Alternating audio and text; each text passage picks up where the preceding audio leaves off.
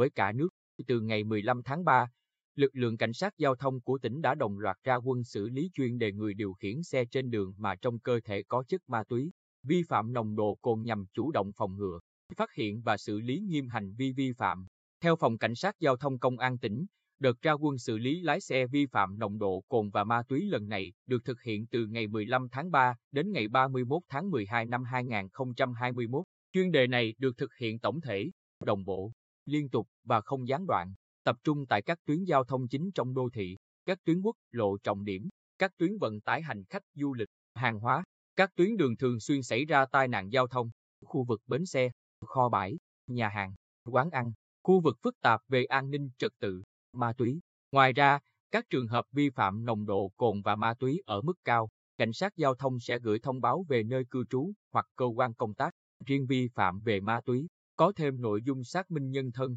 lập danh sách gửi cơ quan, tổ chức, chính quyền địa phương có biện pháp quản lý theo quy định, kiến nghị với ngành giao thông vận tải có biện pháp xử lý tiếp trong các lần gia hạn, nâng hạn cấp bằng lái xe tiếp theo. Qua ghi nhận của phóng viên, hầu hết các lái xe và chủ phương tiện đã phối hợp và chấp hành sự kiểm tra của lực lượng chức năng. Đơn cử, vào tối giữa tuần tháng 3, tại đường Đống Đa thành phố Quy Nhơn, đoạn từ quốc lộ 19 đến cảng Quy Nhơn, sau gần một giờ test, ngẫu nhiên khoảng 50 lượt phương tiện, chỉ có hai trường hợp vi phạm nồng độ cồn ở mức thấp. Anh Trần Quang Khải, tài xế xe tải chạy tuyến Phú Yên Quy Nhơn, cho biết, qua phương tiện thông tin đại chúng, tôi biết, từ nay đến cuối năm, cảnh sát giao thông xử lý nghiêm lái xe vi phạm nồng độ cồn và ma túy. Tôi rất ủng hộ và thấy việc kiểm tra nồng độ cồn, ma túy là rất cần thiết. Qua đó, giúp người tham gia giao thông nâng cao ý thức cũng như tránh những tai nạn giao thông đáng tiếc do chất kích thích này gây ra. Có thể nói, từ khi luật phòng chống tác hại rượu bia và Nghị định số 100 ngày 30 tháng 12 năm 2019 của Chính phủ,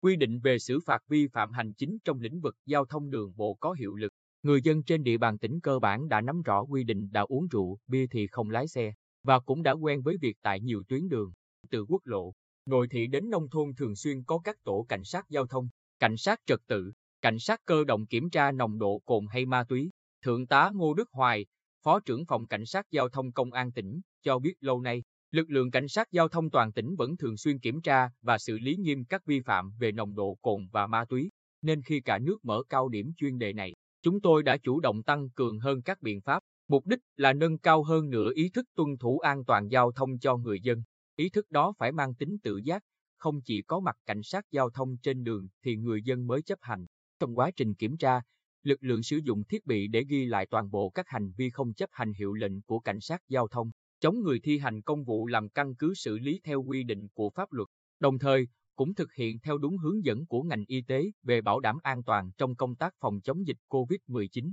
Để đảm bảo trật tự an toàn giao thông trên địa bàn, ngoài các chuyên đề khác, hiện cảnh sát giao thông toàn tỉnh đang quán triệt thực hiện ít nhất mỗi tuần 3 buổi kiểm tra nồng độ cồn từ tỉnh đến cơ sở. Bên cạnh đó, Phòng Cảnh sát Giao thông cũng đã và đang chủ động phối hợp với công an các huyện, thị xã và thành phố khảo sát, nắm tình hình thực tế, địa điểm để lập chốt kiểm tra, xử lý giao thông nói chung và kiểm tra nồng độ cồn, chất ma túy nói riêng đối với người điều khiển phương tiện. Thượng tá Hoài khẳng định, chúng tôi sẽ liên tục thay đổi địa điểm xử lý, tránh tình trạng người vi phạm đối phó. Riêng những trường hợp chây ì bất hợp tác, lực lượng sẽ tiến hành xử lý theo đúng trình tự pháp luật quy định.